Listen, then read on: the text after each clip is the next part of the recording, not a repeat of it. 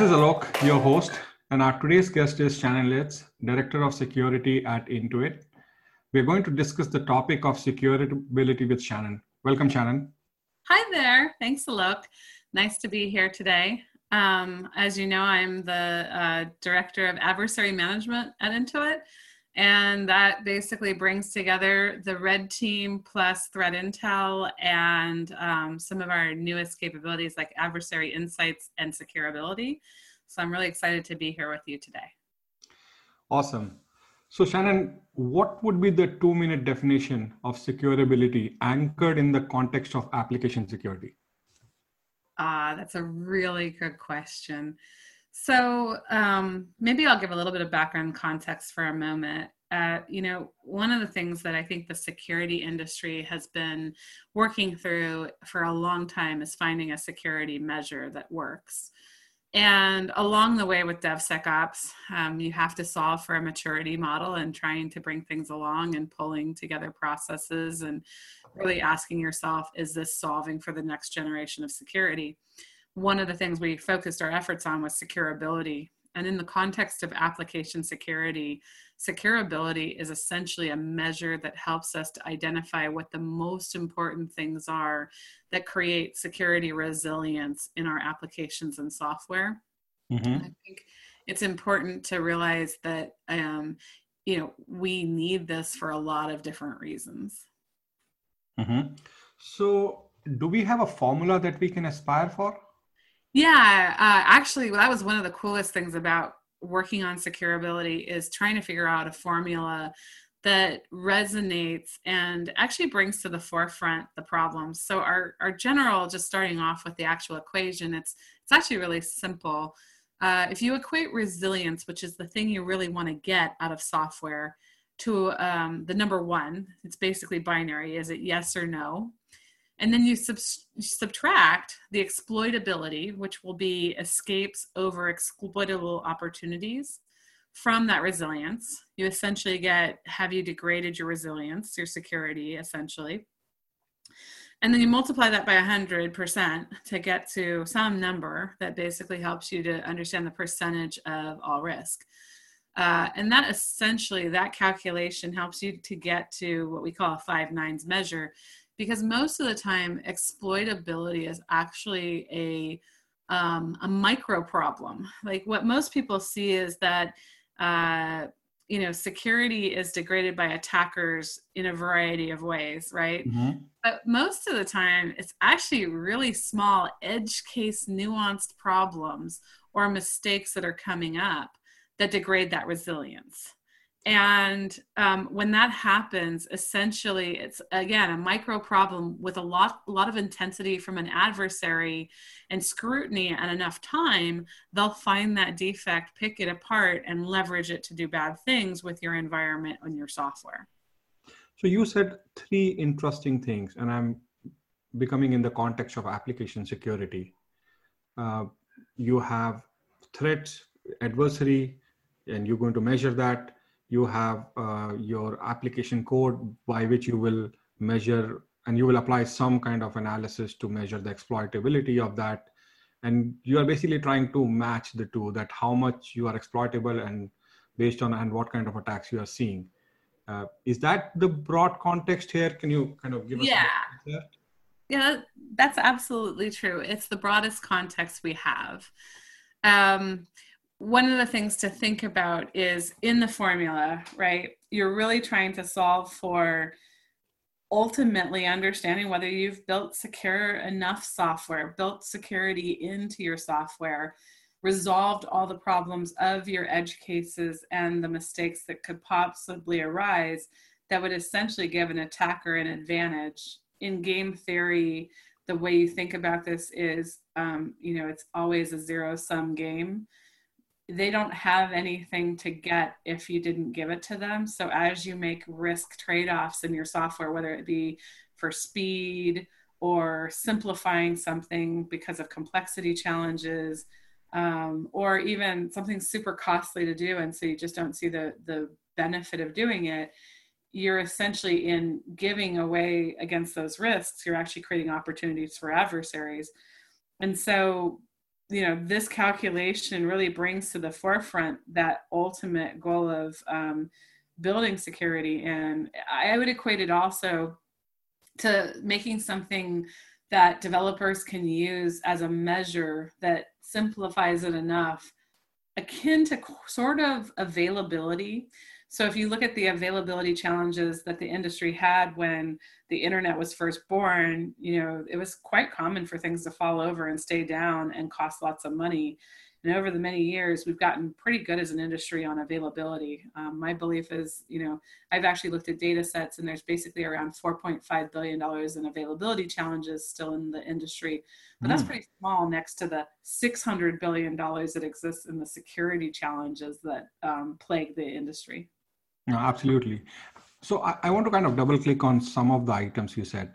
So, and, and this was a very interesting point you made that uh, if you have just by design a lot of exploitability, uh, exploitable opportunities, uh, then some someday your threat actor will figure that out and will go to that. So the good thing is to kind of reduce the exploitable opportunities. But how do you, in as a practitioner, how will you figure out total exploitable opportunities? What tools a security team can use to figure that out? Uh, good question.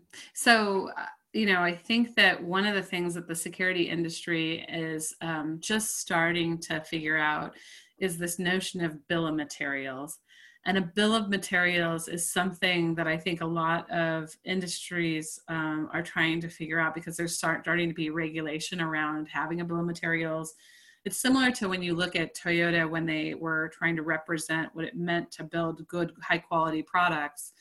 Um, having that bill of materials is where you start. So, you know, some of the tools that might be out there, um, things like Axonius are starting to solve for what are the things that have to have security controls around them, looking at manifests and GitHub, maybe even using things like Snyk or some of those um, major players in this space, it is a super emerging part of the industry right now. So I would say figuring out your exploitable opportunities is still something that I think a lot of people are trying to reconcile because when you basically get to the point where an equation does resonate and it really can help, um, the work that you do to really bring that to life is probably some of the most meaningful and most valuable work. Um, I, I think it's absolutely an area that needs a lot more capability. Okay. So we start with bills of material, and then, uh, of course, the next step would be that you understand that how those bills of material or the code interact with each other. I mean, uh, is it not important to understand your protocols or your business logic? Uh, does it improve the code visibility? Uh, I mean, if you understand business logic more or protocols more, does it help you to understand the exploitable threats? Yeah, you know, again, good question. Um, once you have the bill of materials, you know, it's really important to go through examining those um, materials. So if you look at the resources that underlie that bill, bill of materials, um, essentially your code, the protocols that you're writing into that code, and um, some of the things that you might borrow, say libraries or borrowed code, they all need to be inspected, evaluated for mistakes, misconfigurations, um, uh, coding practice. So we know, for example, that there are a lot of different ways that input validation needs to be appropriate. And as part of that um, you know inspection there has to be both the right tools for that inspection against um, more precision so that we can put out better software. Uh, you know it's not easy to write perfect software as you can imagine. And then if you're not trying to write perfect software you're trying to provide resilient enough software really trying to figure out what your edge cases are and how you're going to deal with those things is super important so, uh, just like the last time, what uh, tools would you recommend? Do you have some tools that you would recommend for people to understand uh, protocols or business logic if the practitioners are listening here? Yeah, well, it's a it's a little bit of a trick question, right? Um, one of the one of the products that we do use is uh, obviously Shift Left, and uh, it we it helps us to go through our code using code graphing capabilities and protocols through um, you know the business logic running through those things Uh, additionally, when we look at things like misconfigurations and some of those areas, you know, we're leveraging things like the ability to do configuration checks in AWS for the stuff that is in infrastructure. Um, we're looking at all of the configurations from an outside in perspective. So we're actually scanning using things like Nmap. We kind of built something uh, called Raven that's got Nmap on steroids, if you will. And um, you know, inspecting outside and inside these tools help us to get more precision about what are the actual exploitable opportunities, what things will an adversary actually go after. And then once you have that data, you can actually go through the curation process of dis, uh, determining, you know, what are the biggest threats that you have to resolve. And I think that also gives you a sense of, you know, are the things that you made decisions about in your software process um, something that you'll be okay with letting go to production or if you need to actually pull something back and make sure that it's actually resilient enough because you know most companies know that they get a lot of attacks on a daily basis for software especially the things that are in the mobile world or the web application world. You know that that can be a real challenge right Yes, uh, absolutely. So we covered part of where you talked about exploitable opportunities, both from bill of material as well as from protocol perspective. Now I will uh, take your, I think the second part that you said is to match this with uh, understanding your threat data. So how do you measure your threat data and how can practitioner do that? Again, the same question, how can they, what kind of tools that they should use to generate an insight about the threat data? Yeah, that's a great question too. Um, so threat data comes in a variety of forms. Uh, from the front end of your company, you know, you're going to have uh, obvious opportunities that adversaries are going after. So you're going to see things in your logs, as an example. Um, a good place to to pick that up is going to be in Splunk. And you know, when we first got started, that was an obvious place to start to um, look for signs of adversary interest, if you will. And over time, as we started working more and more in um, closer to the code, getting cloudy, uh, getting more cloud um, proximity, you know, some of the additional tools like real-time application self-protection is really important. And there's a variety of vendors that participate with RASP. Um, and I think it's actually real-time application uh, self-protection is what it's termed. So people usually mix it in a variety of ways uh, those tools can help to identify where adversaries are trying things. It's almost like when you lock your door, do you actually know if an adversary or a, or a um, burglar is actually checking the lock every day? The mm-hmm. answer not unless you're actually watching, right? So when you move to the cloud, if you don't have the right telemetry, you'll never see what's actually trying to attack you. And there are different types of adversaries, the lucky versus the good, if you will. The lucky are basically trying anything and they're doing the spray and pray. They've got tools and capabilities that if they light up, they they caught one, right? It's almost like fishing. Mm-hmm, mm-hmm. And then the good are actually doing some of that reconnaissance. They're, you know, stalking things and watching, and they're actually more advanced in how they go about finding an opportunity so that they could take advantage of it. That's pretty interesting. So we wrap, we we kind of uh, connected the two sides, uh, the, the from exploitability and uh, threat data. So just to uh, repackage this, I, I think you talked about the formula. Would you like to talk about the formula again once so that now people have understood the base concept? Now they can bring all the data together. Yeah, absolutely. So if we go back, like I said, um, you're really equating your software resilience to essentially 100%. And you're trying to find out through the work of bringing your bill of materials together with the exploits and POCs and actual attacks that could hit you. And that essentially creates sort of the exploitable opportunities. And then I think, um, you know, the equation is essentially you're, you're subtracting that exploitability with the escapes that you find over the exploitable opportunities. Um, and, and, you're essentially getting to a five nines measure. That um, is something that you can then test against your adversary uh, information. So is five nines, you know, what you need, or you know, do you need your product to be hundred percent because it's constantly attacked?